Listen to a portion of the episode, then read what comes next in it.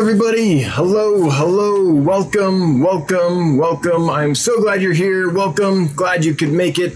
I'm Dan, your friendly fishmonger from dansfish.com. And uh, we do this every Wednesday at 7 p.m. Mountain Time. But tonight, tonight is a rather special episode of the Fishmonger live stream. I think this is our 117th live stream. And today we're celebrating Bob Kaler. So, Kaler's Aquatics and I'll go into why and all that in just a moment. Let me kind of go over the the docket for today, and then I'll get into that. Uh, just waiting for folks to to get in here. Um, so I'm gonna tell you the fish that recently got listed at the website. So today I posted a whole bunch of new fish. I don't have pictures yet. and um, I was going to make a video today or yesterday to like show them, but uh, all I have right now is the unboxing video of them, but we'll we'll get that to you. It's just that it takes some time, so that's back on the docket for tomorrow. There were other things that I'll tell you about that I had to deal with today um, that took precedence over that. But they're posted. There's just no pictures and no videos at this time. Um, but anyway, let's get into what we're doing tonight. So tonight is a special double giveaway, um, sponsored by Kaler's Aquatics, and this is something Bob wanted to do to celebrate everybody that helped him get to 4,000 plus watch time hours, uh, which is a requirement towards monetization. And he soared past that. Now he's, I think he's getting close to 4.5 uh, thousand watch hours, if I remember right, getting getting up in that area. So it's an awesome accomplishment. And um, Bob, being Bob, was thinking, how can I do this and support a YouTuber? Because that's just how the guy rolls. And so he contacted me and said, Hey, I'd like to do a giveaway to celebrate this. And so he's giving the giveaway, he's sponsoring this. So the fish you're going to win tonight, um, he's going to pay for that. So thank you, Bob, from me, and thank you for sponsoring the giveaway. Um, I was thinking I, I, I, needed a little champagne glass and a little ching ching ching to toast Bob tonight. I was thinking, like, what speech could I give? And unfortunately, because of the stuff that raises head today that I'll tell you about in a bit, um, I was actually going to write some down um, and rehearse it a bit, but I'm going to have to ad lib it here because of how the day went. But basically, I can't say enough good things about Kaler's Aquatics, about Bob Kaler. Um, he's, I, he was one of the earliest subscribers to my channel. I can't remember what number, but he's been here for the long haul. Uh, he's an OG for sure. He is also one of the. Um, there's a buzzing noise from this filter and it's driving me nuts, guys. Just give me half a second. I'm sorry.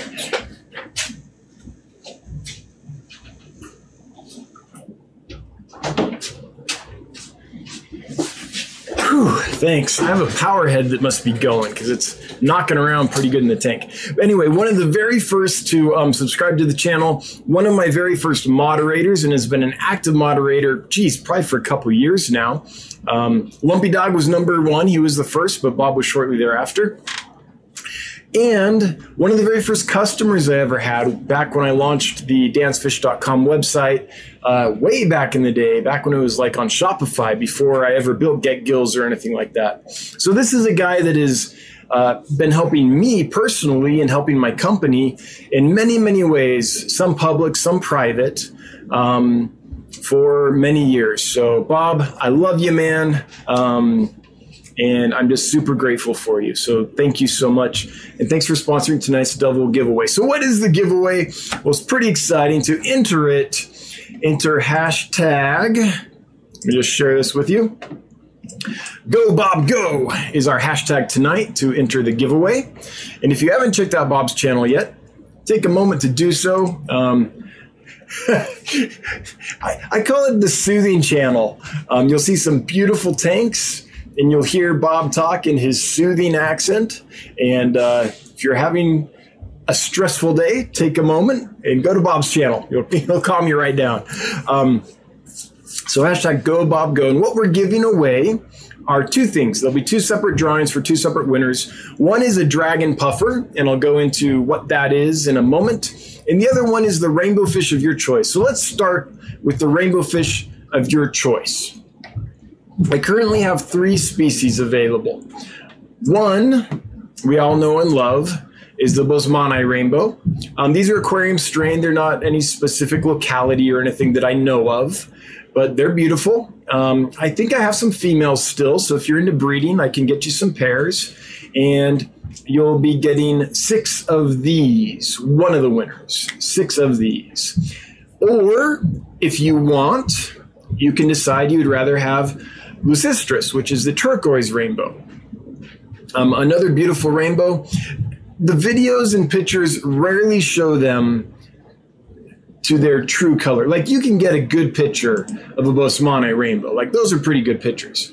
But these turquoise rainbows, these pictures don't do it. They get this, this is gesturing towards it. They get this bright orange, bright yellow, yellow orange, I suppose, stripe from the tip of their nose up to the tip of their dorsal fin which contrasts with the blue because, well, yellow is the contrasting color to blue. So it looks so beautiful in contrast. And they flash that, the males do. So they're they're just gorgeous fish.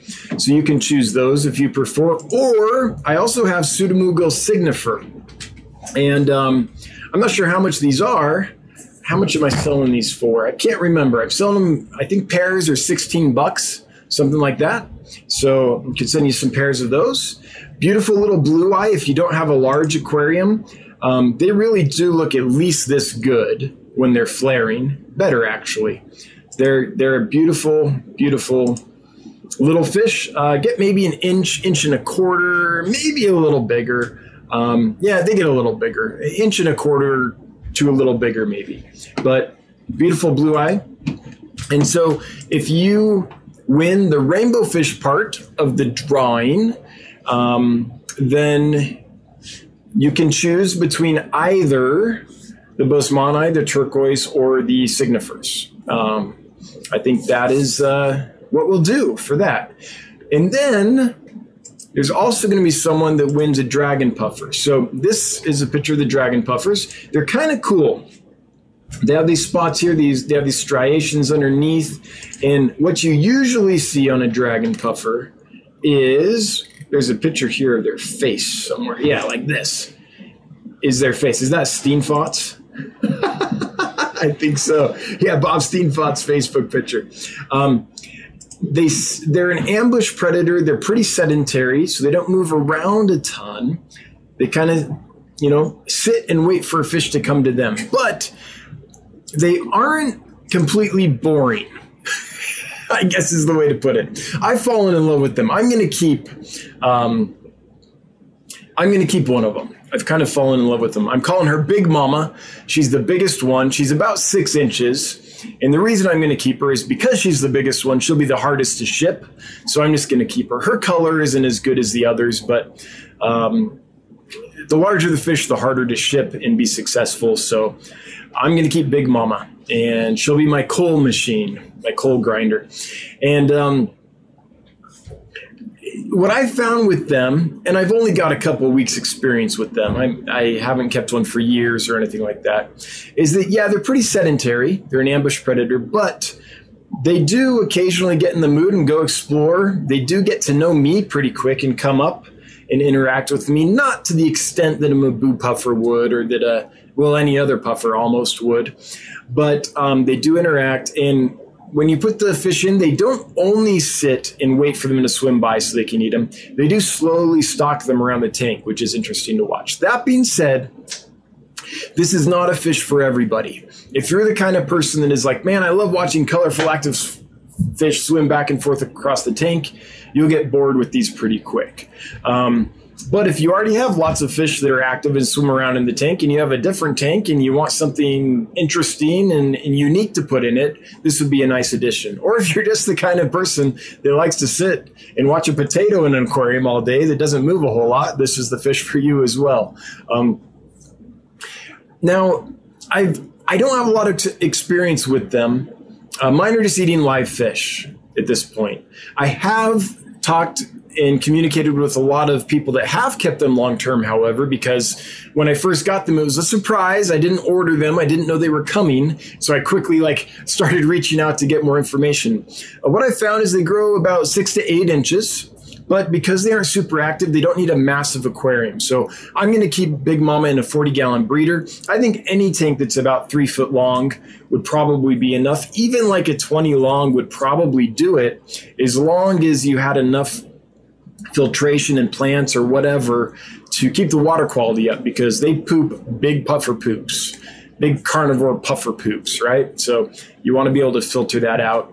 Um, the other thing, and this was the most interesting thing I think someone told me, is that they're more of a piscivore than a molluscivore. So they eat more fish than they do, say, shelled creatures. And I've noticed mine aren't touching the snails or anything, but they go for fish. So because of that, a couple keepers told me that they don't have any issues with the beak.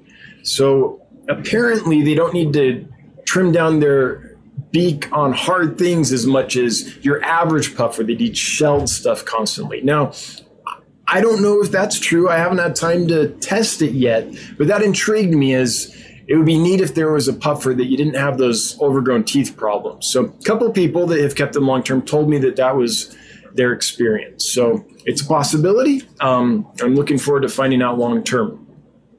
Now, they do have a reputation. Um, they'll they'll eat any fish, kill any fish in the aquarium with them. So you kind of have to just keep one singly. Although some people did reach out to me and say, "Hey, I kept a pair long term or a small group long term." They kept them in larger tanks though, with lots of caves and lots of plants and lots of line of sight blocks, so that the puffers could each establish their own distinct territory and not have to be seeing each other all the time. So, I, to be on the safe side, you know, one puffer in a tank by itself is kind of the safe thing. Um, if you want to try pairs or small groups, people reported to me that they had long term success with that. Um, they've even bred them, some of them. Um, but I would have a plan B ready just in case they got in a scuffle or something. So that's uh, Nurse Becca's big puffer poops. Yep, they're impressive. um, so that's uh, that's my take on the puffers. Um, they're they came through swimmingly. um, they came through the shipment, came through quarantine, no problems. Oh, I thought they might have cloudy eyes, but it doesn't appear that it's a problem. It appears that their eyes are naturally cloudy. It's almost like a rust-colored striated pattern on their on the lid of their eye, which I think is probably to help further camouflage them so the prey doesn't see them coming.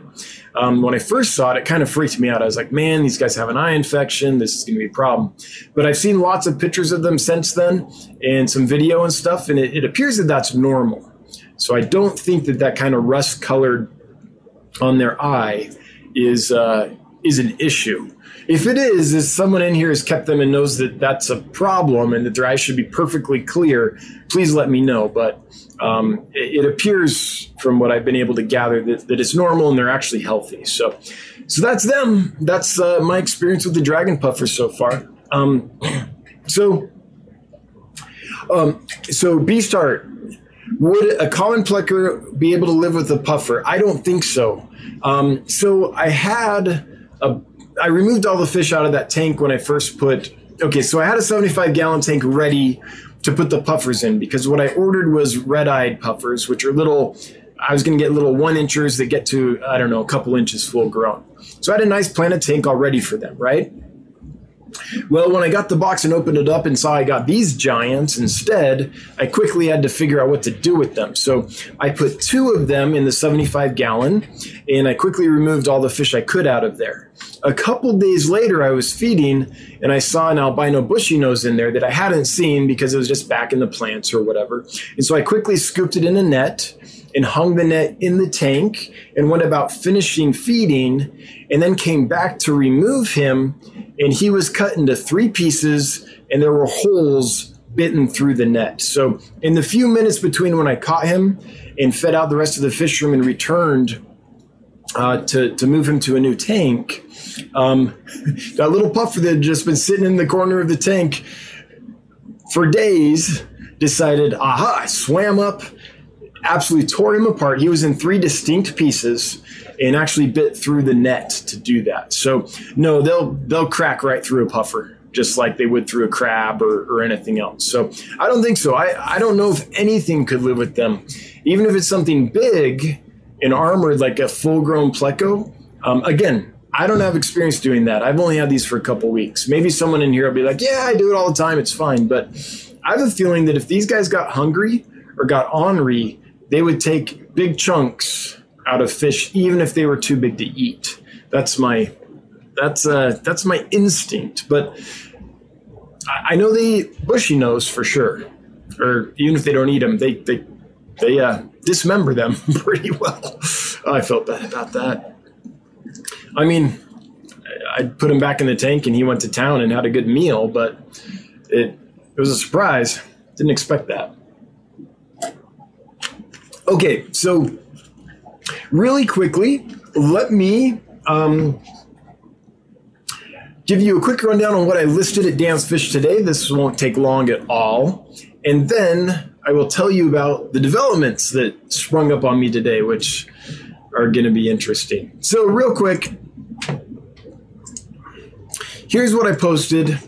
There are no pictures or videos yet, but we have yo-yo loaches, giant coolie loaches. I think I, I, wrote a big disclaimer on this listing because they were sold to me as giant coolie loaches. They were invoiced as giant coolie loaches, but they are not full grown. So they came in at about an inch, inch and a quarter, something like that.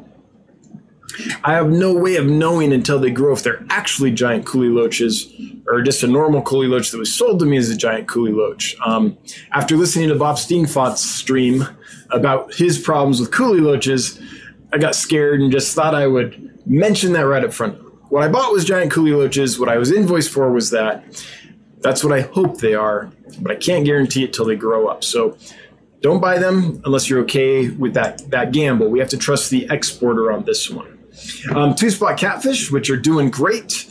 And um, after some more research, look like they get about three inches full grown, so not too big. Horn sunset gara. I can't tell if this is bicornuta or gotyla. Gotyla gets a big unicorn horn on the face, um, and um, bicornuta gets two horns between the eyes that go out. They're too small right now, though. They haven't developed the horns yet, so I can't really tell which species they are, but I think they're one of those, probably, is what they look like to me. The dragon puffers, the horseface loaches, which love sand, and are my new favorite loach ever. I just can watch them all day long. They're so interesting as they sift through the sand, dive in the sand, pop back out. They're really interesting cobalt blue gobies, which basically looks like, let me show you what this looks like. This. Um, I'm not sure which species it is. It was sold to me as a blue-bellied goby, but it's not that. It's these are from the genus Stiphodon, and um, they look a lot like this right here. But I, I have, that's what they look like, or like something like something you might call a blue neon goby. They look like that a little bit too. But um, I'm not going to be able to identify them, unfortunately. Those are almost impossible for me to identify if they come in labeled wrong, which they did. The Royal Hill Trouts um, are now available and they're doing great. And the Serpent Loaches. So that's what I added to dansfish.com today. Um, if you're interested, you know, go to the website, check it out. Pictures and videos coming as soon as I can. For now, you'll just have to look at the unboxing video I did about two weeks ago um, to see them. That's the, the latest video I have on them. Um, okay, now let me fill you in on what's going on. So I placed a large order last night. I'm trying really hard to get fish. It's hard though. Like right now, things are really rough. Turns out Indonesia is completely locked down. So um, that is a wash. So I won't be able to get anything from there. One of the sellers I knew I wouldn't be getting anything from for a while because he's not in Jakarta. He's a ways away. And with all the delays, it was going to be like a nine hour longer delay in Jakarta than normal, plus whatever delays on this end. And we just decided, you know, that could be really bad for the fish. So we didn't do it. But there's another exporter in Jakarta where we were like, yeah, this should work because at least one leg of the uh, one leg of the journey can't experience delays because it's right there.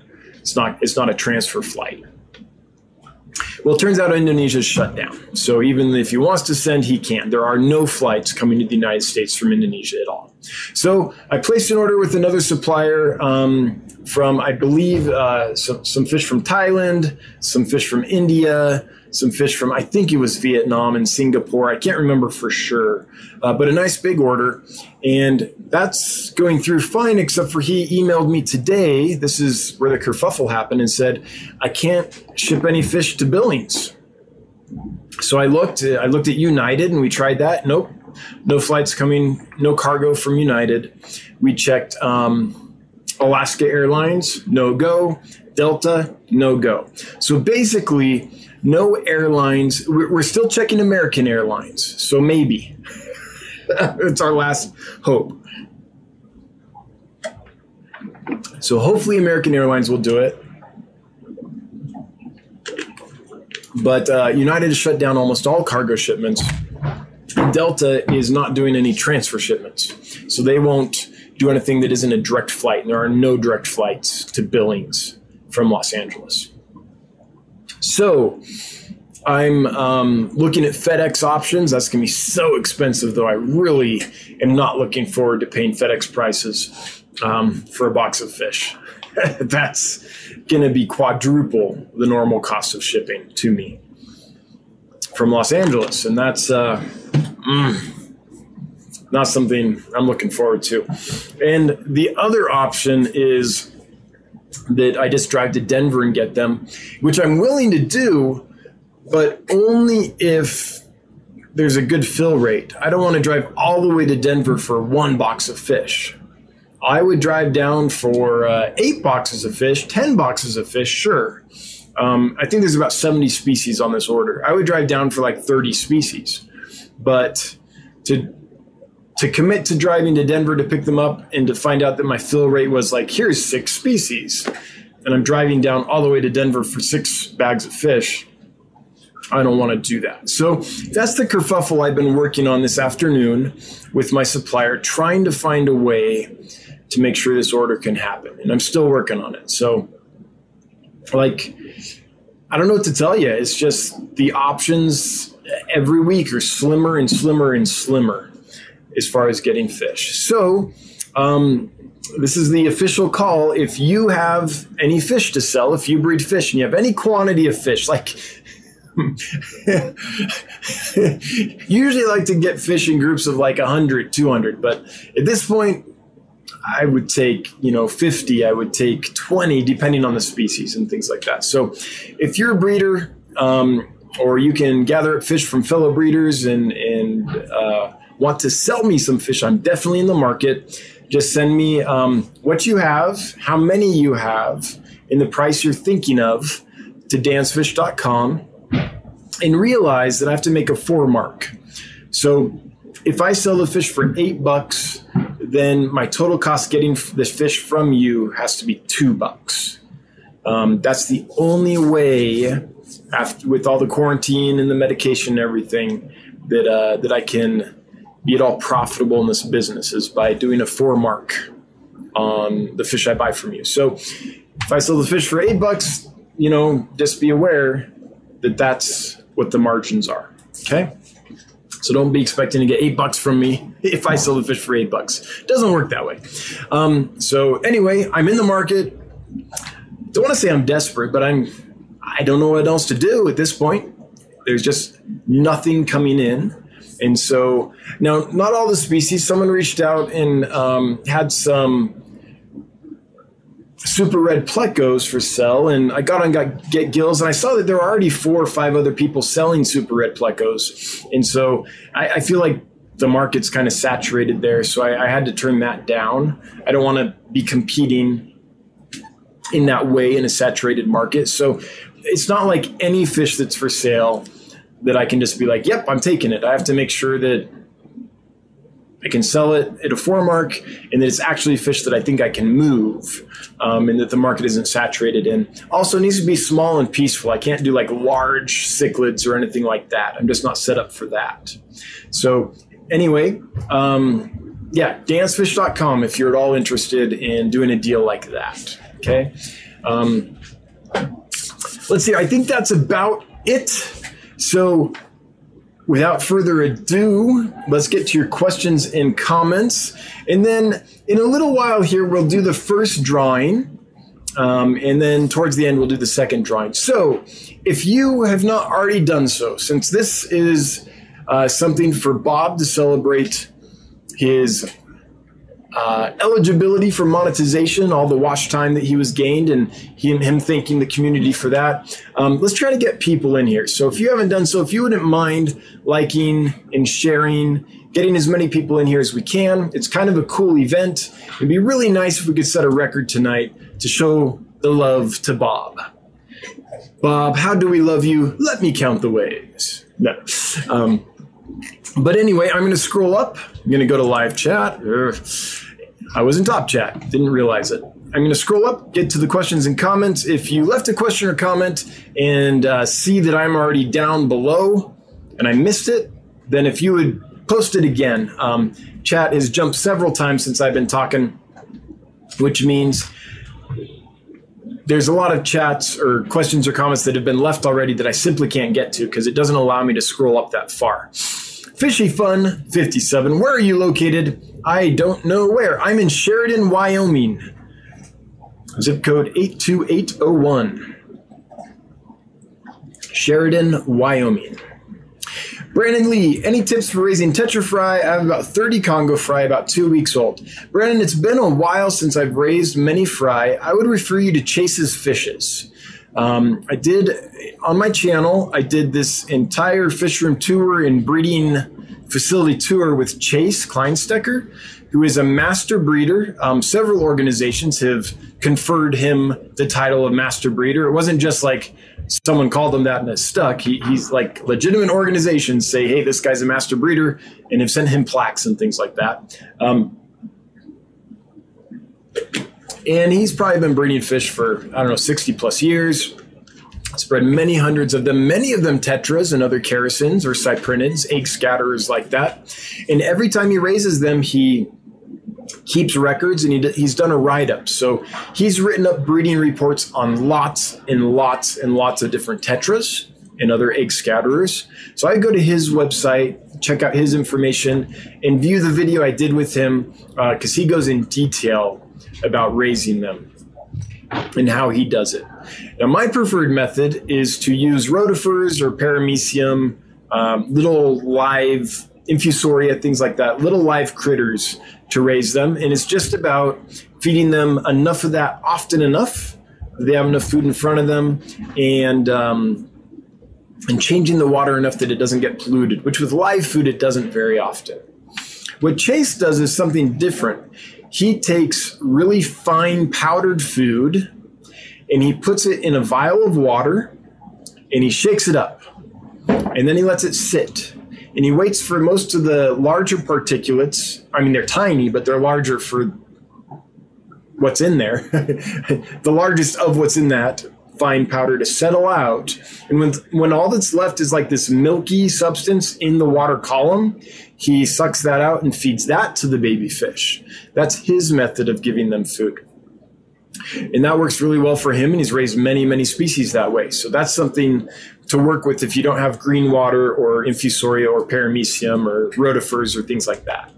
So I would definitely follow his method. If you do that, you're going to want to change the water more often because any uneaten food is going to kind of rot and cloud up that's the advantage of the live food is it won't do that. But not everyone has the live food available. So uh, Chase's method has worked for him for many hundreds of different species of fish. So that's what I would uh, encourage you to do. And I'm pretty far up in the chat, so I can't see it, but I imagine a mod will uh, link Chase's website down below and his videos on my channel. And by the way, congrats on having the babies. 30 Congo Tetra Fry. That sounds like a ton of fun. And you've already got them to two weeks old. So, you know, at that age, they might already be ready for baby brine shrimp, which means you're on easy street. If you can get them to eat uh, newly hatched baby brine shrimp, then it gets really easy. So hopefully that's helpful, Brandon, and congratulations. That that sounds like a ton of fun to me. Moonstone is working on it. All right, work at Moonstone. By the way, Moonstone, um, I was watching the replay of Bob Steenfott's um, don't Be Crabby live stream. I caught bits of it while I was lurking, but I was up in the annex, down in the basement, changing, doing all that stuff. So I didn't catch a lot of it. So I was listening to the replay today, and I, I heard your, I believe it was you, um, who I think you bought some Balzani from me. What's it been? Three months now, uh, a while ago, and we're looking for a male. I would love to get you one, but uh, I don't have any more of that fish. I can order that fish in again. I can get it, but uh, this time I don't have any available. Well, I can get it. in normal times, I could get it very easily, but because now I have a supply for it. But I don't know how long it'll be before I get any new fish at this point. It's uh, it's a weird time in the world. Hey, there's a super chat for 20 bucks from Ty Hunsicker. Ty Hunsicker, go Dan, go, and go Bob, go. You guys rock. Hey, thanks, Ty. I think you rock yourself. In fact, I know you do because you play drums. And by the way, your Facebook post uh, about the haircut or whatever, dude, you look like a movie. You look like a rock star or a movie star in that picture. That's a great picture. Speaking of rocking on. Um, Candy, thanks for leaving the email there. Kaler's Aquatics, I've got some lovely juvenile Jack Dempsey's. Um, that's one that I don't know if I can do, uh, Bob, just because you know they get they get so big. Um, but I could check if if you'd send me an email to remind me. I'll look into it and see if I can. Those can be a little hard to move though, and they get big, so I'm not sure if that's going to be a good match. But I haven't looked into Jack Dempsey's for quite a while, except for the Electric Blues. So it might be worth looking at. All right. Oh, was that? I missed so many. Hang on. Did I actually reach the bottom? I know there were a bunch in there that I missed. Hang on, I can't believe this. Pretty sure Oh, I didn't thank my mods yet. I want to thank my mods. Um, I thanked Kaler's Aquatics, but I didn't thank uh, Lumpy Dog, Candy, 54 Punchy, or Skipper's Aquariums. Thanks for being here. Thanks for doing what you do. I really appreciate it. Mega Mindy Lou, why are my ram's horn snails dying? White shell and no bodies. Yeah, the white shell is is definitely what happens um, when they're dead. It's kind of the skeleton they leave behind. Why are my ram's horns dying. Well, I'm going to assume there's plenty of food. I'm to assume it's a well cycled aquarium and they're eating. So there's two things I guess that I I would hmm, maybe three things. No, I was to say three. I was to say one temperature. Like, did the heater malfunction or they just getting cooked? But you would have noticed that when you put your, your hand in the tank to get the shells out or whatever. So I'm guessing it's not that. So if it's a cycle tank, they're eating fine and temperature is good, then it could be calcium. Um, what I've been doing lately to help mine out, because I have naturally soft water, is just putting in a bunch of crushed coral and feeding foods that have high calcium in them. And they seem to be doing better. I'm trying to get 120 long, just cranking out ram's horn snails, snails to help uh, feed the puffers. And so far, that seems to be helping. I'm seeing a lot better shells than I did before. But the other thing I would wonder is do you have some kind of predator in there? Is there an assassin snail in the mix? Do you have a loach in the tank? There's a lot of species of fish and other critters that eat snails uh, to the point that there's lots of species that specialize in eating snails and they don't eat anything else, whether it's birds or reptiles or different fish species, um, other snails. So those are the two things I could think of, but I feel like that's pretty weak. The ram's horn snails are so so hardy that I can't think of anything that would kill them besides um, no food, really bad temperature, really bad water quality if it's not a fully cycled tank, um, a predator, or total lack of calcium. But besides that, I personally can't think of anything that would kill them. I, I suppose snails probably carry their own diseases, but I've never really seen ram's horn snails succumb to disease in mass or anything like that. Um, so I don't know. Those are my best guesses. Mindy, I wish I could help you more. Just one more fish with Josh. So I tried the killie eggs in the bag, as you mentioned, but could not find the eggs after a week in the bag. Give it six weeks from last collection, then move to water, no fish at all. Oh, I'm sorry to hear that. Sometimes they aren't fertile, sometimes they fungus. Um, which species was it again? If it's like a Gardneri or a um, species, one of the Chromaphyosemions or something, then sometimes those will hatch after like just just two weeks. So a little trick I used to do is I would collect the eggs, I put them in the peat moss. Um, this worked better in like a plastic container than a Ziploc bag. I put them in the peat moss, mix it all up and everything, and then I would take ten eggs or so and just put them on the top of the peat moss in like a little plastic container with the lid that would seal tightly, right? And then every week I would take them out and I would check those eggs that I left on the top. And that would tell me when to hatch them until I knew that species. Um, once they were eyed up, then I would hatch them. So it could be, I think you were doing a non annual species. I can't remember which one it was, but it could be that it just took too long. If it's a species that usually hatches in two to four weeks, then six weeks might have been too long. And then they might have just died in the egg or maybe they weren't fertile. Um, I don't think it was an annual species, though, so I don't think it would have needed more than six weeks if I remember right. But try again. Um, and Josh, uh, down below, if you haven't done it yet, uh, remind me which species it is. I can help you a little better. Ultimate Fish Keeping Show it's 2:29 in the morning here. Woo! So I'm headed to bed, but I saw your notification. Just wanted to pop in to say hi. Hi, Dan. Hope you're doing well. Stay safe and take care. Well, thank you. Thanks for being here. Um, 2:29 in the morning, man. That's dedication. Thanks for popping in. Sweet dreams. I hope you're doing well too. Mega Mindy Lou, two baby spotted Corys showed up in my planted tank this week, about a half inch long already. That's awesome. If they're already half an inch, then they're they're eating flakes, they're eating pellets. They'll eat. They're to be good to go. So that's awesome. Congratulations, you're a fish mama. that's fantastic.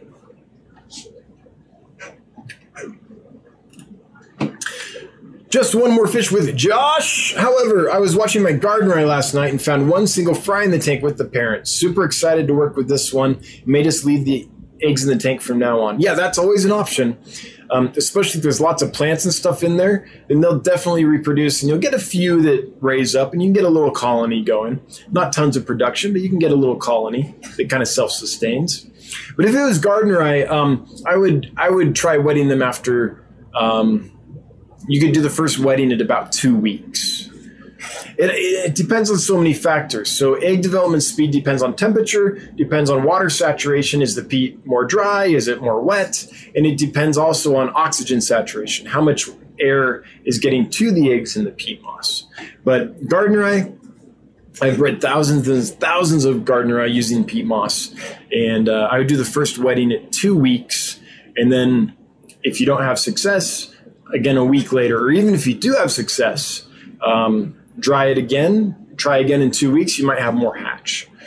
Or in another week, I mean. So, yeah.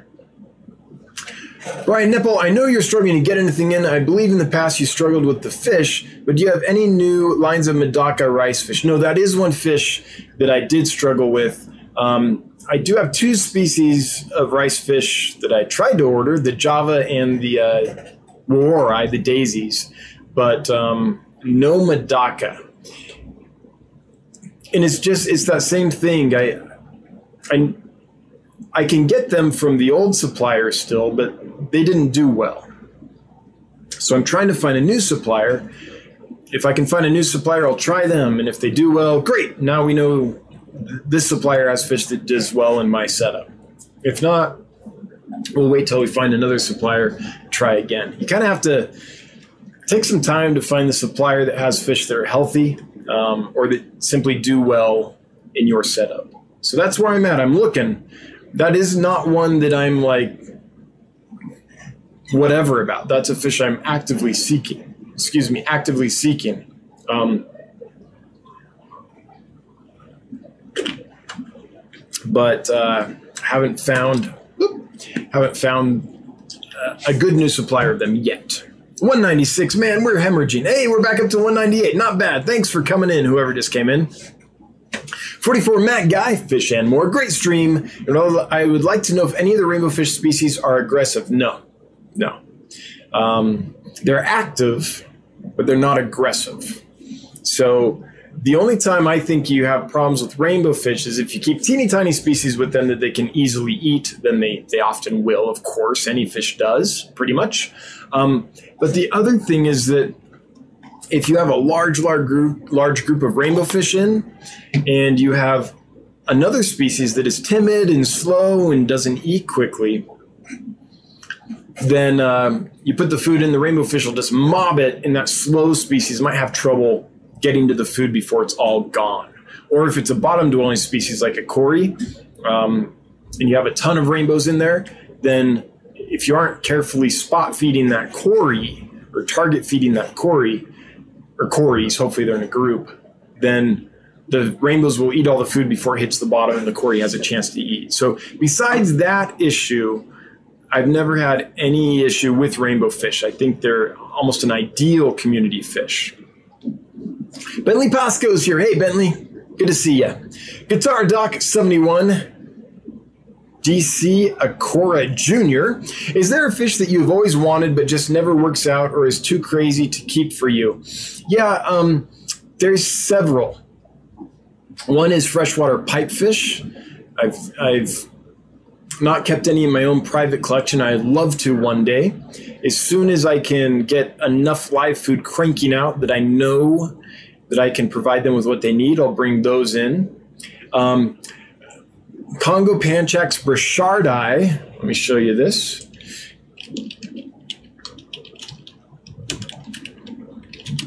Maybe it's Poropanchax. It's Poropanchax burchardi. This is on my bucket list. This is a little tiny, maybe full grown an inch, often smaller, little lamp eye that I just think is amazing. Um, I've seen them live once. My friend Steve Ehrlich had them in Los Angeles and I was able to see them in his aquariums, but I've never seen them any other time, and I just I just like them a lot. Another one is uh, Betta macrostoma. I have never had Betta macrostoma in my personal collection, and one day I would like to breed that fish. So those are the ones. I can't think of one that I've got in and couldn't keep alive that I really want to keep. But those are the ones that are kind of on my bucket list. And there's others too, but those are the few that pop to mind. I mean, there's so many. Uh, one of the great things about this hobby is you never run out of new stuff to try.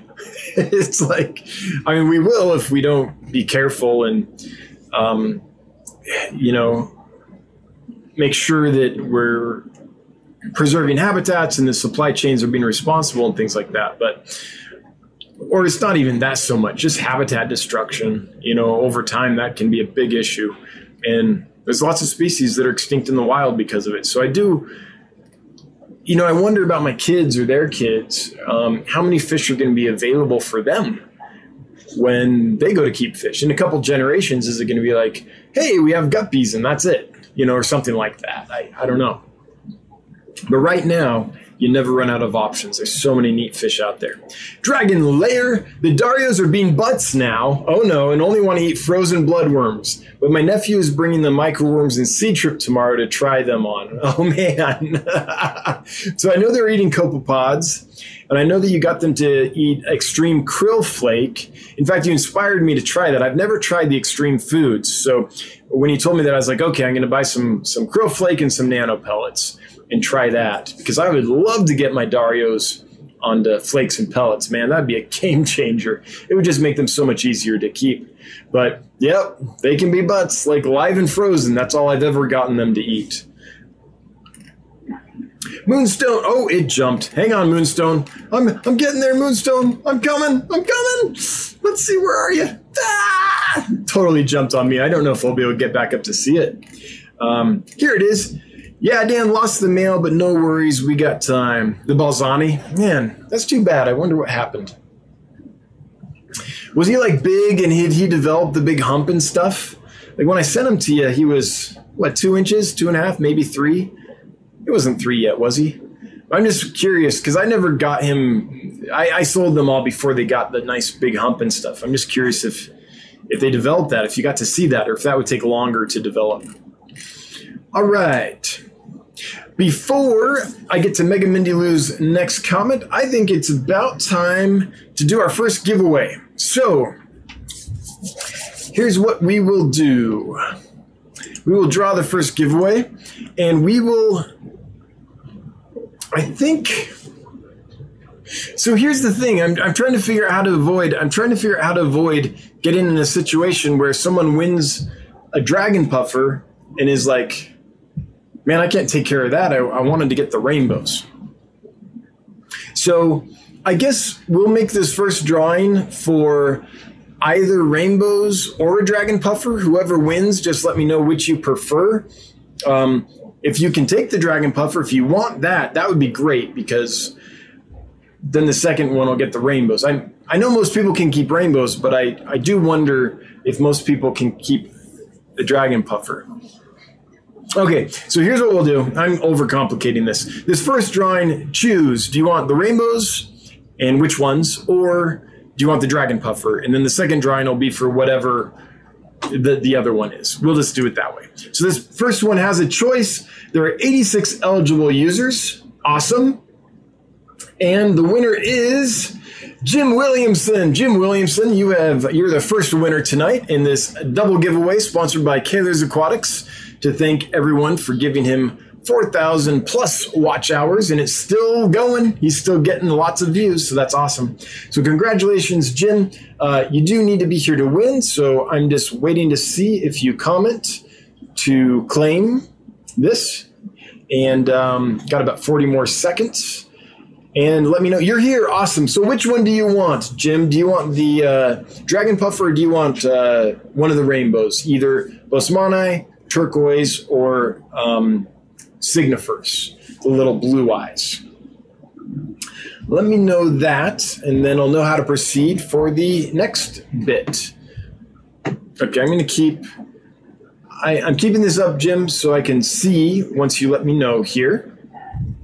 But I'm going to go on with the next comment and check back in on that uh, momentarily. Let me know, uh, Jim, which fish you want. Mega Mindy Lou, just mystery snail, maybe the angels, but the but there are so many dying. We have super hard water. Hmm. You know, you might want to check and see if uh, something fell in there. Is there like, did any copper coins fall in? Is there any metal in the tank somewhere? Um, inverts can be pretty sensitive to metals, not just copper, although that's the common one. And like, there's a local high school teacher who told me he once had this tank and just everything was dying in it. And he's checking the parameters and they're great no ammonia, no nitrite. And um, he's changing the water. And he can't figure out why his fish are dying. Anyway, eventually they all die. And this was in his classroom. And, and he's an experienced fish keeper, he knows what he's doing and uh, he goes and he tears down the tank. He's just like, ah, screw that tank. This one's not working. He goes and he's taking out all the gravel, and he finds a couple coins down under the gravel, just like totally uh, oxidizing and getting all gross. And he's like, ah, there you go. Some some students drop some coins in there. So you know it could be something like that. If there's heavy metals in your water, that could that could be an issue. Uh, the rainbows. All right. Jim Williamson, if you would send an email to dan at dansfish.com. Jim has claimed the, the rainbows. So the next giveaway towards the end will be for the dragon puffer. So, Jim, if you would send me an email, let me know which you want Boesemani, turquoise, or signifer, um, and your first and last name and mailing address. Then I will send those to you on Monday, courtesy of Bob Kaler at Kaler's Aquatics, who is sponsoring and paying for this giveaway. Thanks again, Bob uh, to thank the community because that's just the kind of guy Bob is. So thanks, Jim. So the next drawing will be for the uh, puffers. So be thinking now if you've already entered and you know you can't keep a puffer or something. Um, start talking to your friends. See if there's one of them that would like one. Because I'll just keep drawing until we find a, a, good home for the puffer. Or if you can't keep it, but you know your friend wants one, that you feel free to like pass it on. Pass, uh, pay it forward, if you will. Priscilla MK Art with five bucks. Priscilla, thanks. Keep rocking, Dan. And Con 9 Bob to the 1K. Con 9 Bob. Uh, something about Bob, but thanks Priscilla for the super chat. I appreciate it, and I appreciate you. I still owe you.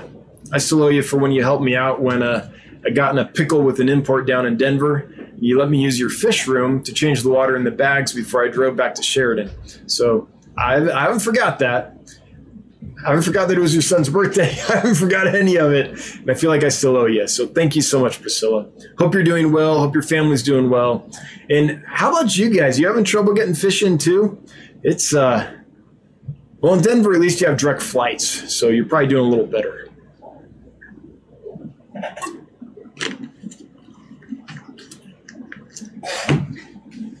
But you have horrible water. So there's that.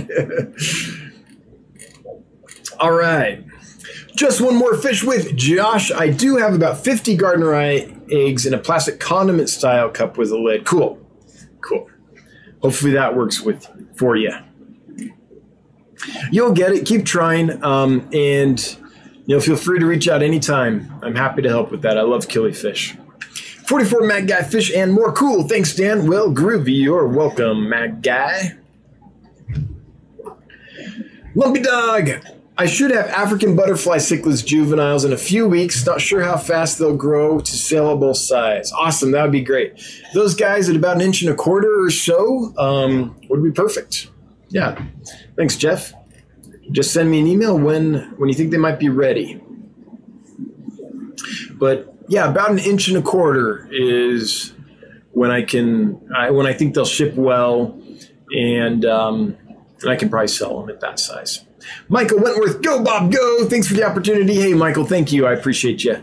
Um, I know most of you know this, but if you're new here, Michael Wentworth is the mod at the Get Gills Facebook page. Uh, one of the mods, the main mod, I would say, and uh, does a great job there. So thanks to you as well. I'm always looking to add new bows to the collection. Breeding is pleasure, you know it. No more professor, thank goodness. And hashtag three times equals world peace. That's right. If you want to help with world peace, and you only have 10 tanks, get 30. Three times equals world peace for sure. All right. Hey, Moonstone's giving me a super chat. Thank you, Moonstone. I really appreciate it. I will get to that in just half a shake here. Or maybe a whole shake. It's taking me a little while here. Okay, yeah. Here's where all the jumping happened. Man, when chat jumps on me, it makes it.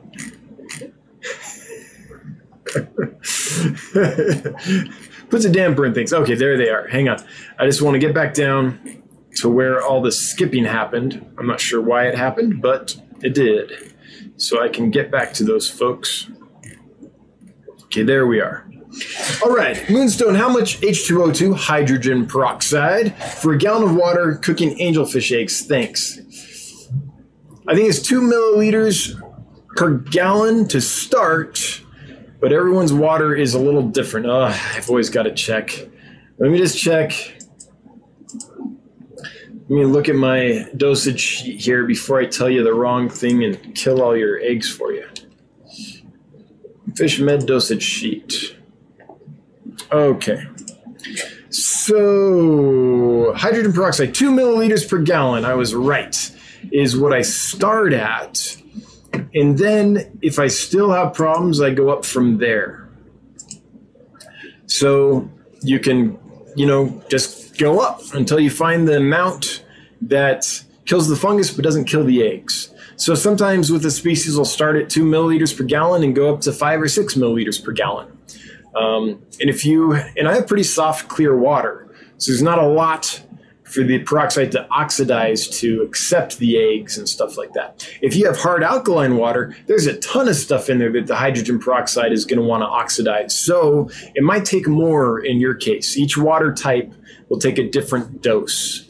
But if you start with two milliliters and go up from there, um, you, you'll find you'll find what works for you. Hopefully, and I'm sorry I can't give you an exact amount, but that just has to do with the species and how sensitive the eggs are to peroxide. Angelfish are pretty hardy, and what, what else is in your water that the peroxide can react with besides the fungus in the eggs? Dragon Lair, they nibble. These are the t- black tiger dario, the extreme flakes, but not sure how much of it they're eating. Okay, okay. So they're they're interested, but maybe are not ingesting a lot. Yeah, that's frustrating with fish a lot of times where it's like, yeah, they're eating, they suck it in, spit it out, suck it in, spit it out.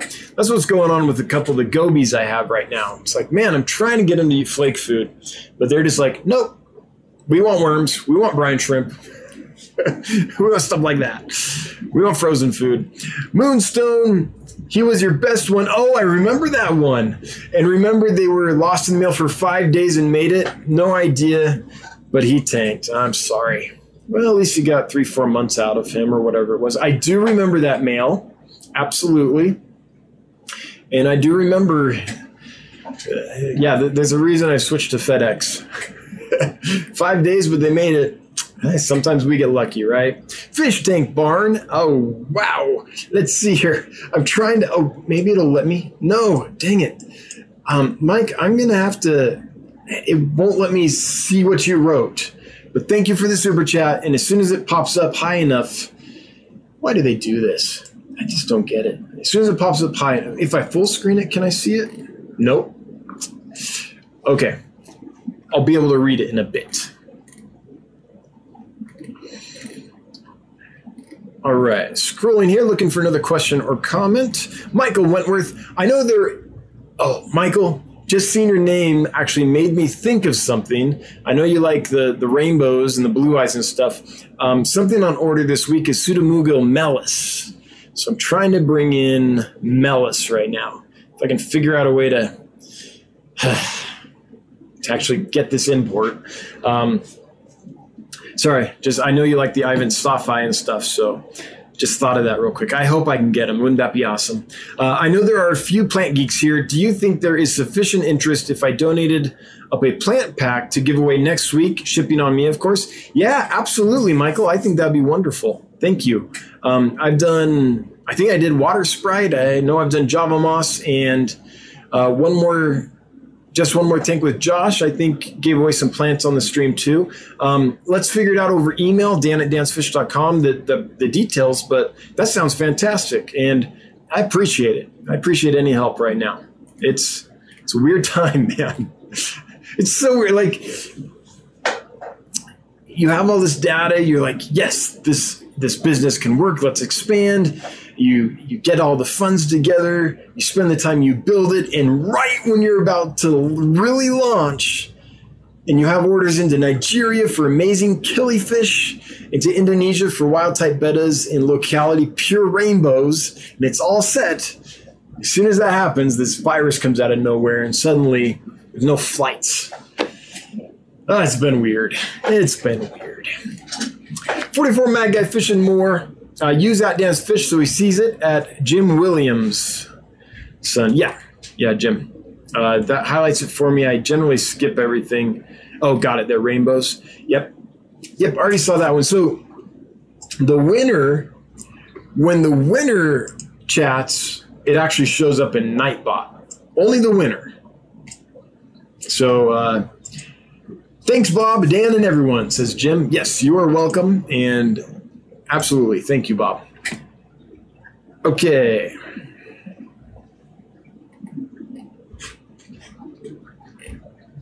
Next one, just one more fish with Josh. In honor of Bob's milestone, I'd like to give away a plant package if that's okay. We'll offer a choice to the winner and send several plants. Cool. Um, do you want to do that this week or next week? Uh, let me know your timeline.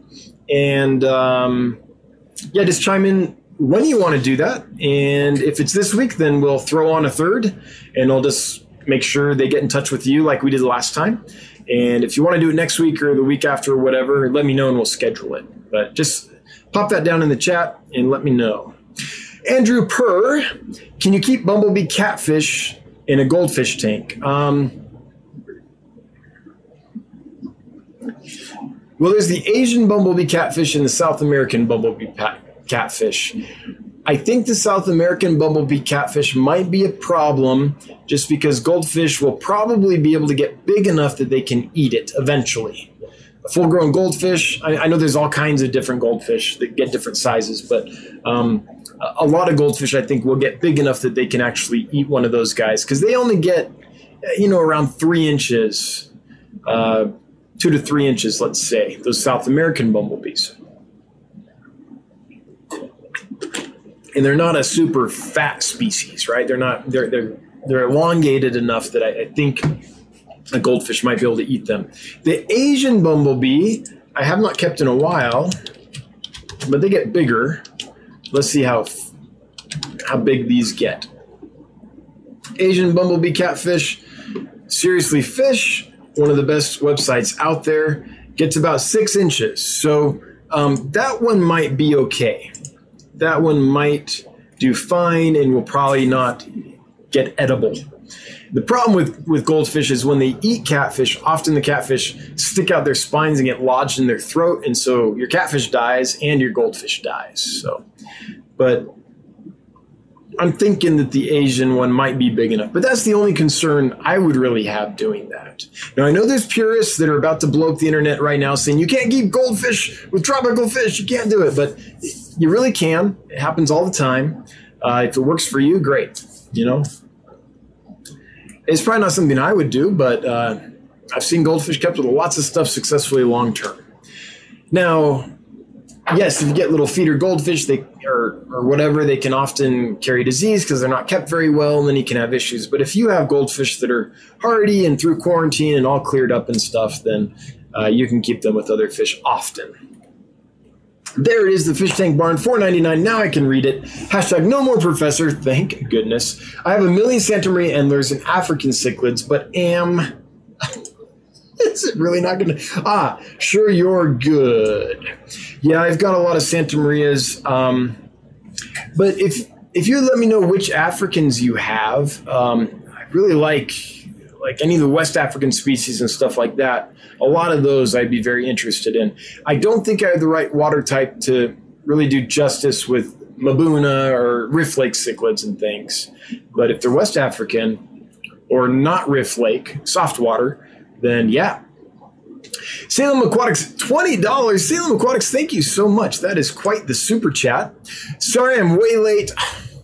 Okay, you, you super chatted 20 bucks. I guess we won't send you to the principal's office. I'm joking. It's a live stream. Come when you can, leave when you need to. There's replays if you're interested. Um, I get it. I lurk all the time and I'm in and out and miss some and get some. Um, I've missed Bob Kaler's live stream the last couple of weeks and felt really bad about it. But I was going to be there this week, but then the shipping thing happened, and I've been trying to figure out how to get my fish. Um, but I, what I'm saying is, I get it. You can't make them all. And that's what replays are for. Got distracted with my daughter. Oh, spending time with your family? Jeez. but I promise to go back and watch. Thanks for doing what you're doing in this crazy time.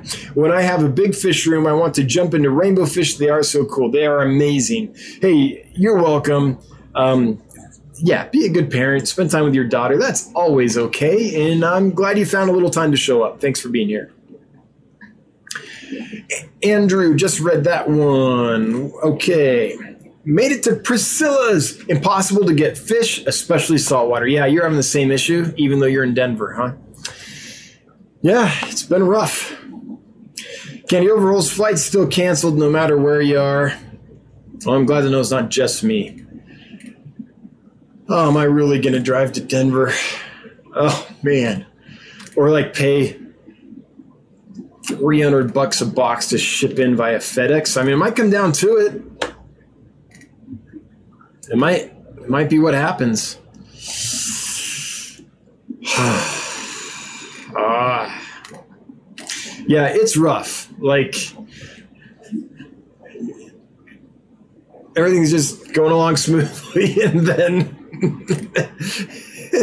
and then you cannot get any inventory. I, I kind of hate using that term for fish because when I think of inventory, I think of like boxes stacked on shelves and just gathering dust. And fish deserve a little bit more respect than that, but or a lot. But um, but yeah, that's what it is, right? It's a store. I need inventory. All right, what is that? Ugg Aquatics just got some sjoestedti. That's Blue Gularis eggs today. Hope they hatch. Awesome, Ugg. I hope so. Um, they're notorious for being difficult.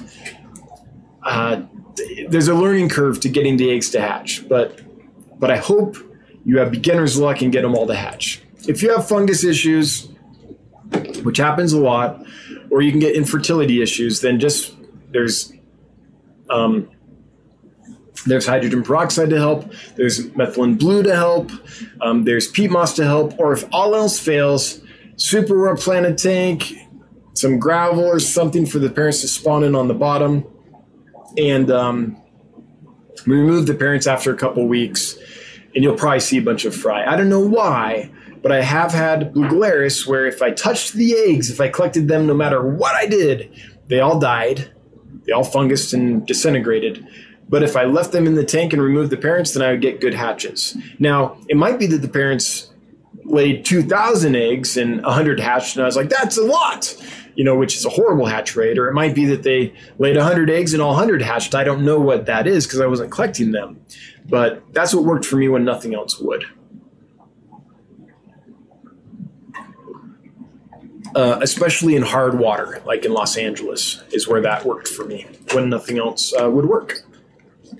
Anyway, just saw that. Super excited. Abu is here. Hey, Abu Aziz. Just good to see you, my friend. Hope you're doing well. Alien World Aquatics. Thanks for the giveaway at Dan's Fish and Kayla's Aquatics. Hey, you got it. Um, I'm I'm thrilled to do it, and it's super easy for me when Bob's paying for it. So you're welcome. Thanks again, Bob, for doing that. All right. Scrolling, looking for a question or comment, and I've got one. Skipper's Aquariums. Hey, good to see you. Sorry, Dan's Fish, I'm here, but I'm getting my back room ready for cabinets to be hung and a floor to get laid down. First step to a fish room. Awesome. Glad you made it, and thanks for all you do when you can. That's all I can ask of a mod. Thanks for doing what you do when you can, and that's always enough. Yep. Moonstone, thanks to Dan's Fish. Yes, hard water and did a bit more. Wish me luck. Good luck. Yep. Good, good luck. HC Aqua, oh man, I need Mellis. Yeah, Pseudomugil mellis. So for those that don't know what that is, this is the fish which I have never been able to get in before, but now I've got a, a chance. These guys. It's a great little blue eye.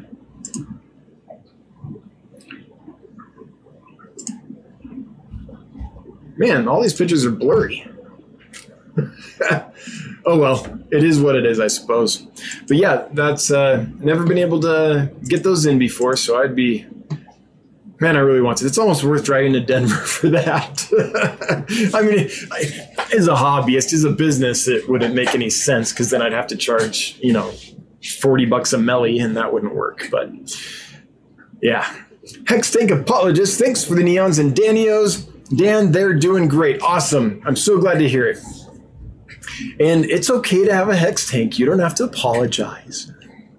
but I'm glad they made it. I'm glad they're uh, doing well and uh, have been for what a couple weeks now. So that's that's my goal, man. That that always makes me feel good when someone a, a, a week or two or a couple months after they get the fish gets in contact and is like, man, they're doing great. That's when I know I've done my job. I found the supplier that has healthy fish, um, I, or I've got them healthy myself, and they've they're robust enough to go through all the shipping and still still thrive long term. That's that's the whole point of what we're doing here. Michael Wentworth, if you get Mellies, we'll take a dozen regardless of the price. I'm I'm doing my best. Doing my best. But oh, I've been trying for a couple weeks, uh, and uh, so far no dice, but I'm trying. That would be so cool to get those in. Fishion Tanktics. I want to say fish ion. Fish ion. I don't know. Fishion Tanktics. $1.99. Thank you. Appreciate it. Preston John's here. Hey, Preston. Always good to see you. And thanks for making me wise to the um, to the genus name of the dragon puffer. I was calling them tetra. tetra how do you say that? Tetraodon. And um, you let me know they're Pao. So I I was able to I hope list them correctly um, when I listed them. Seriously, Fish called them Tetraodon, and that's usually what I go with because usually they're right. Um, they've got enough people correcting them all the time that they're usually right. But I appreciate having a puffer guy reach out and tell me that so so I can be correct. Lumpy dog, I know the flight thing sucks, but remember it could be worse. Cheers to staying healthy. Oh yes, I yes, absolutely. Uh, I I didn't mean to make it all about me when there's people that are actually physically suffering and dying. Of course, of course. That seems very petty now. That little rant about how bad I have it. but it is frustrating when you're just trying to get fish and you can't. And it's the prime time of the year. This is the time of year. So, what for most industries, Christmas season is like the make or break thing, right? For this industry, this is the major busy season. Everyone's coming out of winter. It's warm enough that folks are like, hey, it seems natural to buy fish online now. And uh, yeah, this is the hot season when I really wish I could be taking advantage of it. But we'll do what we can. And you're right, Lumpy Dog. Michael Wentworth, I will gladly donate a plant pack. Cool. Can we gauge interest in what stuff people might want? Um, I already know there's interest in plants. Um, I think I think that would be uh, a no-brainer. But we should do this, Michael Wentworth on the Get Gills Facebook group. Would you post a survey um, asking kind of what people want? Do you want this or that or the other thing? And I think that would be a good way, perhaps, to uh, to decide on what to do there. Does that seem like a good idea to you? Of course, if, if you want to do it right here, we can. That's no problem, if that's what you were thinking. Um, but I, I, don't know. I think a, a, survey on the Get Gills Facebook group might be a good way to do it. Uh, you let me know what you prefer. If you want to just list here what you have available and say what do folks want, and and folks can reply, we could do that too. That's totally fine. Did I miss? I did. I missed a super chat. Sorry, Captain Savage Aquatics. Savage. You're Savage, man. Captain Savage Aquatics, 10 bucks, great live stream. Thank you. I appreciate that. Um, thank you for the super chat. And um, by the way, I wasn't ranting about that begging for super chats. Please don't. That's, that's not what I'm trying to do. But thank you for the super chat. Always appreciated, never required, but it does make the wife super happy, and, and it all helps. Sand Creek Aquatics throwing down $2. Bob rocks. You know it. Bob does rock. That's what we need. We need to get Bob like a leather jacket, bunch of chains, and a microphone. Rock on, Bob. Um, and then Salem. Oh, did you leave Salem Aquarium leaving another super chat? Wow, I saw it up there, but I thought it was. Uh, I thought it was the old one.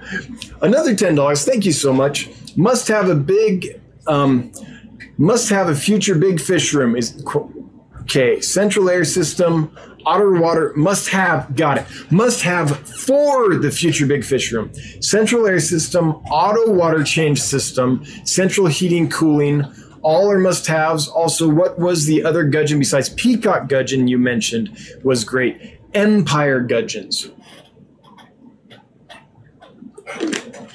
Um, that's another thing. There was a new species of gudgeon I've never seen that the uh, exporter from Nigeria had. We had all lined up. He had in his position possession. He like showed me the fish in the bag and was like, "What do you think about these?" And I was like, "Yes." but uh, uh, that's all on hold now. But here's the Empire Gudgeon.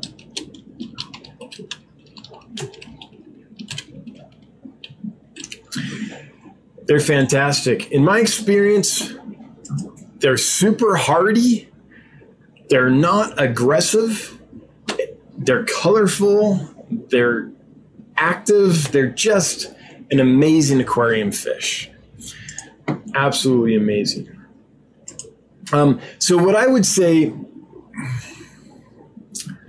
okay, so heating, you could just heat the room with like an electric oil heater, right? That you can buy at Home Depot or whatever. You could do that. Your electric bill will be higher if you do that. But I definitely would not put uh, heaters in every tank in a big fish room. It'll take a ton of electricity. You have heaters burn out all the time or, or stick on all the time. You have wires going everywhere. So, some kind of way to heat the room. Now, I like a gas powered furnace. And if there's an AC attached to it for the summer, that's even better. Um, but a gas powered furnace is super helpful. But not everyone can do that. And so you could also just get an electric heater of some kind. The oil filled are nice because they aren't blowing hot air on you, like in and they don't have that hot element that's kind of more or less exposed. So those are my preferred ones. So I would definitely say that's pretty much a must. Auto water change system for a big fish room. I don't think it's a must.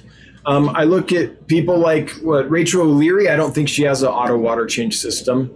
There's lots of people that have big fish rooms that prefer not to have an auto water change system. And if Rachel does, then I'm sorry I misspoke, but I, I don't think she does.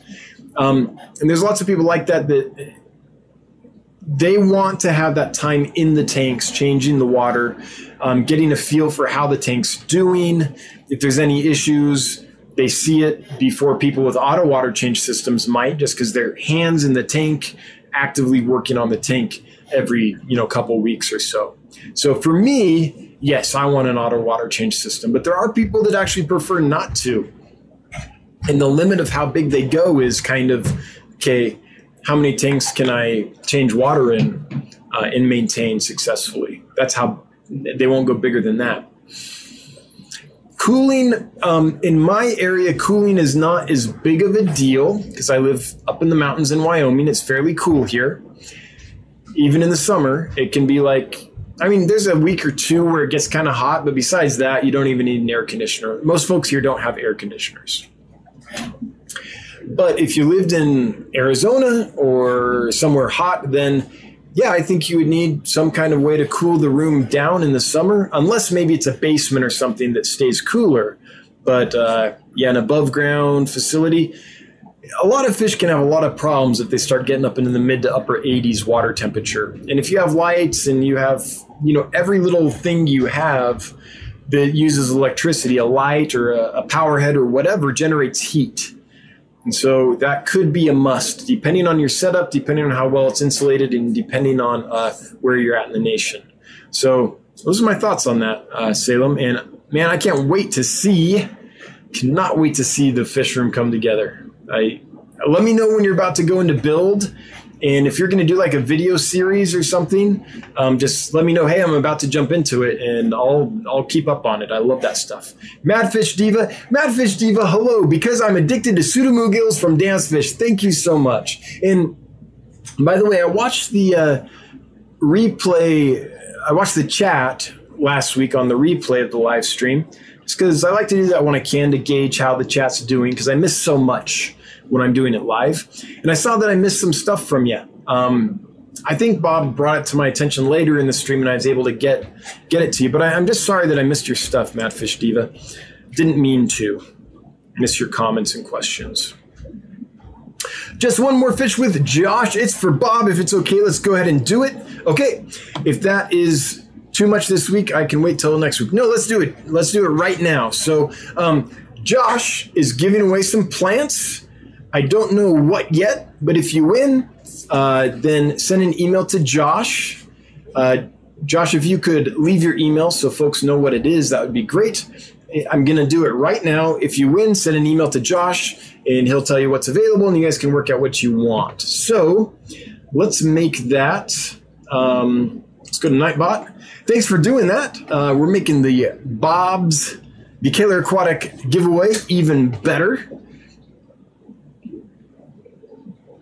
So let's roll another winner here. These are for the plants from Just One, One Fish with Josh. The winner is Cindy 425. You've won some plants from Just One More Fish with Josh. Um, let us know if you're here and if you want them. And if you do, then send him an email and he'll figure out what to send you. and get it over to you. And thanks, Josh, for doing that. That's awesome. I really appreciated when you did that uh, a few weeks or a couple months ago, too, last time you did it. All right, just waiting for Cindy to reply so I can see if Cindy wants the plants. And if not, we'll uh, we'll do another drawing for someone else. All right. While I'm waiting, oh, she's here. Awesome, Cindy. Welcome. Congratulations uh, on winning that. Uh, go ahead and send an email to Josh, and we'll let you guys work that out. Thanks, Josh. That's awesome, and it's easy too when they can just you and them can communicate and get it done. That's great. Worked out really well last time. Michael Wentworth, I have a variety of easy to tougher plants, and I'd hate to send something to see someone struggle with it and get frustrated. Ah, that makes sense. Yes, yes. Me, when I think plants, I think, okay, Java moss, water sprite, Ludwigia, you know, Java fern. But good point. You're a real plant guy who actually has tough stuff. So it might be good to gauge that.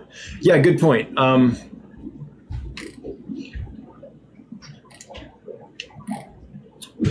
Okay, so let's um, Michael, do you want to do that like like I thought on the Get Gills Facebook group, or do you want people to chime in right now? Um, if you want people to chime in, just leave a list of stuff that you think would you would want to include, and we can get some reaction right now. Otherwise, everyone go to the Get Gills Facebook page after the stream, and uh, we can put a survey up there to get your opinion on what we you would like in the giveaway for next week from Michael Wentworth. Okay. Oh, hang on. Chat did what it was going to do. I thought it might. I thought it might. It would. It, I. I could tell. I could tell I was getting a, a hankering to jump. Got seven minutes left here. Okay. Oh, wow lots of stuff. I'm to get to as many of these as I can.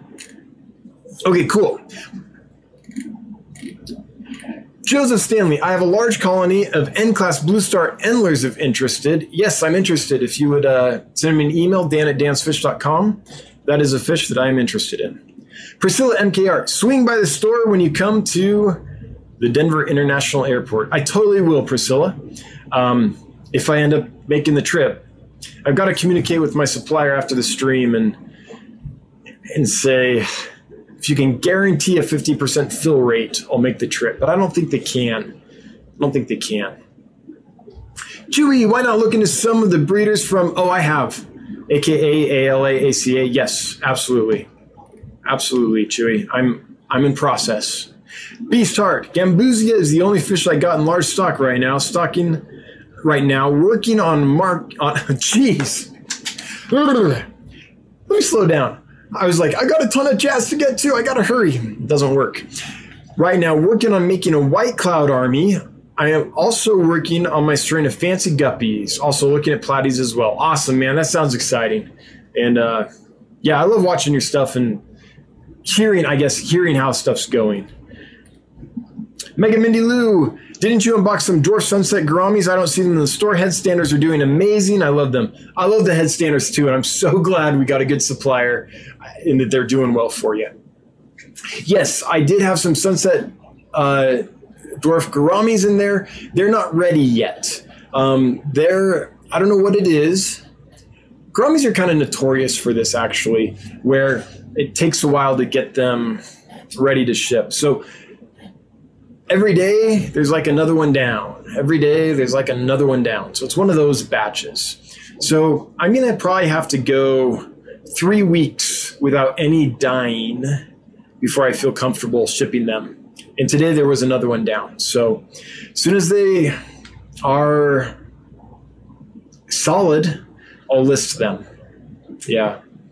But that's what's going on with those. And any other fish that uh, not listed just means it, it isn't doing well or there's issues or I just don't feel it's ready. There were two types of endlers I got um, yellow leopard and uh, what did they call it? Neon red or something like that. Um, and they're just not quite ready yet either. I expect that with endlers and guppies. It takes them a little longer because I have soft water to get adjusted to my water to where I'm like, okay, they'll do well. But uh, Yes, and gouramis actually, I kind of expect that with gouramis too, usually. Not because of the water parameters, but just because of whatever they have when they're bred at farmers. Andrew Per, tips for getting dried algae off an old tank. Um, what I like to do is just dip that stuff in a solution of hydrogen peroxide, and it'll just eat that organic matter. It just oxidizes it, which means it tears the molecules apart in the algae pretty much and reduces it to this, you know, little damp sludge that you can easily wipe off. So that's what I usually use for stuff like that. I like dipping stuff in algae or maybe a, at least a, a mixture of algae and water. If it's really bad, I'll use pure of algae, hydrogen peroxide. If it's really bad, I'll use pure hydrogen peroxide. But often you just need like one part hydrogen peroxide to five to 10 parts water to get it to work. And bleach will do it too, but I like peroxide better than bleach just because it's non toxic. Um, the waste, the waste products of peroxide after it's done oxidizing are water and oxygen, so it's a lot safer. Maria Z, I'll take a dozen if you can get them. The Pseudomugil mellis, I should have ordered more. I hope I can get them. I really want them. Petsotics throwing down two bucks. Diego, thank you so much just for being you. Hey, I appreciate that. Thanks for being you too, dude. I I'm glad I've kind of got to know you through this whole get gills slash fish fam thing. Captain Savage Aquatics throwing down 10 bucks. Great live stream. I think I already got that one, didn't I? Yeah, I did. Sand Creek Aquatics with two bucks. Bob Rock's right. I got that one too. Leather jacket, chains, and microphone. Just one more fish fish with Josh. If I order the puffer, is it safe to ship with other fish? We'd like to get a few things from you. Yes, yes, I can fit other fish in the box in separate bags, but I believe that'll be just fine. Now I've never shipped a puffer this big before, but uh, I'm gonna like quadruple bag it in thick bags, and yes, should be fine to ship with other fish. Michael Wentworth, with the cold freeze over and shipping season upon us, that's funny, it's snowing right here today. what bag thickness is your go to for most, most fish under three to four inches? Four mils. I generally go to four mils, even for small little harmless fish like a neon tetra, just because they're less likely to leak or break or have an issue if they're treated roughly in the post office or something. They're just hardier bags. So I generally stick with four mils whenever I can, which is almost always. I have done three mils in instances where I needed a larger bag and could not get it in three mils, in four mils, sorry. And then I just, you know, double bagged it and, and that was fine. Five dollars from Skipper's Aquariums. I am lurking while working. Hey, thanks, Skipper's Aquariums. I appreciate it. Thanks for being here. And man, you're what you do as a mod is payment enough. But thank you so much for the super chat. Always appreciated, never required. On the plant pack, I'll create a Get Gills pool. Maybe we can make an easy pack and a more difficult pack. Oh, yeah, that would be cool. That would be great. Um, that way, if the winner is more of a novice, we can, yeah, get them something like that. And for the expert pack, we can get people like Bentley excited. Yeah, I like that, Michael. So if you want to see what's going to be, or you want to chime in on what kinds of plants you like in the giveaway for next week, go to Get Gills, the Facebook group, and Michael Wentworth will have a pull up for you. Um, maybe not this minute, but you know when he can. Cichlids 23, when do you expect more Pseudomugil illuminatus in stock? So, oh, it's 8.30. Okay, this is probably the last one. So as soon as I can get them, the supplier of that specific batch is in Indonesia. And this was the best batch I've had. So I'm going to wait until he can ship again and buy from him. Um, I've had them from other vendors, other suppliers with varying degrees of success in the past. This batch was pretty rock solid. In fact, I think every fish I got from this supplier was like rock solid. It's a new supplier. So because of that, um, I'll wait till I can buy from from them again, and I have no idea um, when the world will be back to the point where there's flights coming from Indonesia again. Right now, there's no flights coming in from Indonesia, at least not that will carry cargo. None. So, as soon as I can, I will. That's all I can tell you. Okay. Now to the main event. We are going to do a drawing. And I'm sorry to everyone, that'll be the last question or comment I can get to. I just, uh, I see keeping it crypto. Any word on Empire Gudgeons? Again, I, I can't get hardly any fishing right now. Just the world's shut down. So, not at this time. As soon as things start shipping again, I'll definitely get them. As soon as I can, I love them. But now for the main event, um, we're going to be giving away a dragon puffer. Now, for those that missed it, these are a predator. They're going to eat any other fish in the tank with them. So you kind of have to have a separate tank for them. They get oh six to eight inches is what I've read. I have one that's about six inches right now, five to six inches, and but they don't need a super large tank because they're a sit and wait predator, an ambush predator. So they're not a super active swimmer like some other puffers or rainbows or something like that. So even a tank with a three foot footprint would probably be okay, I would think. Um, even like a 20 long, something like that. I, personally, I think would be just fine because they don't move a ton. So that is the fish that we are going going to give away right now. If you cannot house a six to eight inch predator fish that only eats like live fish and stuff, you can probably train it to frozen, but they're not trained right now. They're just eating live fish at this moment.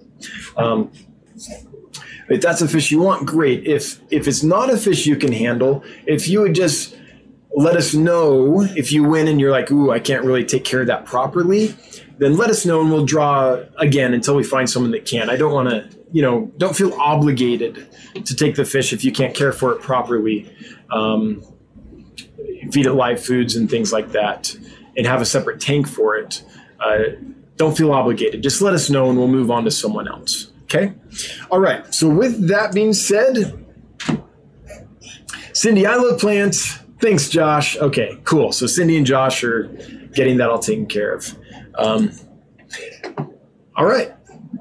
The winner of the Dragon Puffer, if they choose to accept it, is Jane Shell. Jane, congratulations. You have won the Dragon Puffer.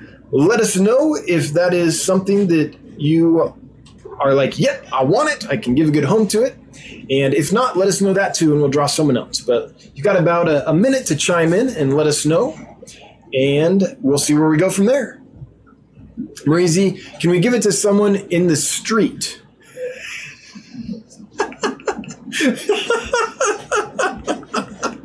like like Fugu?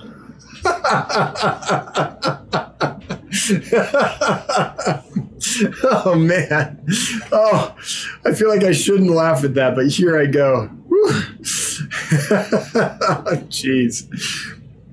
Jane said to give it to someone else. She had to leave. Oh, okay. Awesome. Scott Baker, oh, Backer. I do that every time. Scott Backer throwing down 1999. Thank you, Scott, so much. And today we're just going to do a humble little goal. There you go. We'll, we'll go big another time. So for the Dragon Puffer, how about Sakana Katana? Sakana Katana, is this a fish that you feel like you can give a good home to? If so, let us know. And uh, if not, we'll draw again. We can do this all night. Right, mods?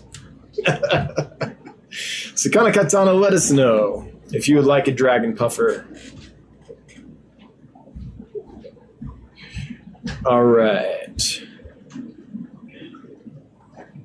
Just waiting here, giving Sakana Katana a chance to let us know.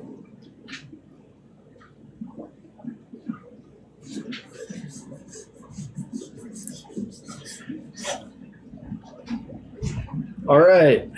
Got about 20 seconds left here, Sakana Katana. Maybe. Oops. I, I think Sakana Katana might not be live in the stream, in which case, all right, we're going to draw someone else. Sorry, Sakana Katana, I was excited for you. But we're moving on. The winner is the Lucky Seahorse.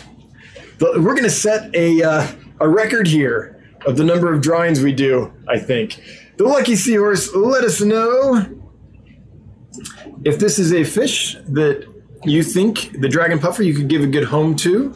If so, then it's yours. She's here. Okay, okay. All right, the Lucky Seahorse is here. People are saying, just waiting for her to chime in. Okay, Alien World Aquatics, she's here. All right. Waiting here for the Lucky Seahorse to chime in and let us know if this is a fish that she can give a good home to. They said she's driving, so we're going to give her just a little bit extra time because I don't want to cause an accident or something. She's listening to this in her car. I want to give her a sec to pull over and be responsible. Fishian Tanktics, do they actually have to answer? Yes. Yes, they, yes, they do.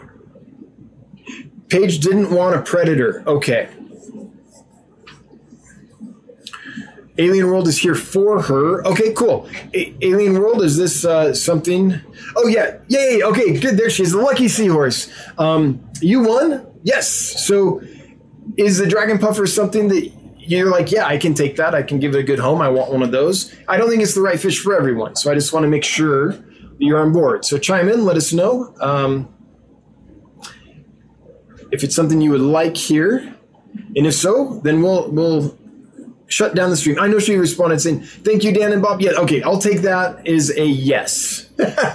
so, Lucky Seahorse, send me an email, dan at dansfish.com, um, with your first and last name and your mailing address, and I will send that out to you.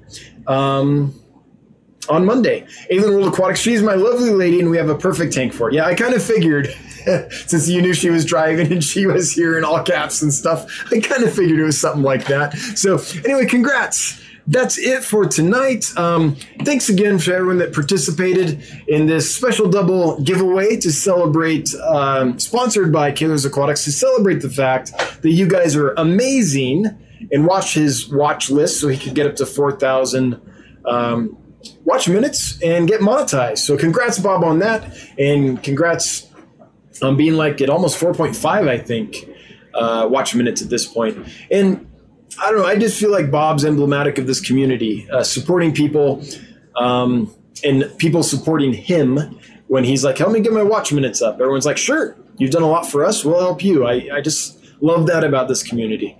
Um, Bob, from the bottom of my heart, oh, we're still on sharing. Sorry. Bob, from the bottom of my heart, thanks for everything you've done for me, for my channel, and for my business. I truly appreciate you. With that, we're going to close this down. I believe that 54 Punchy, or sorry, Punchy Paints is probably next. Um, so head on over there, and we'll see you all next Wednesday at 7 p.m. Mountain Time. Until then, stay safe, everyone, and have a good one. Bye bye.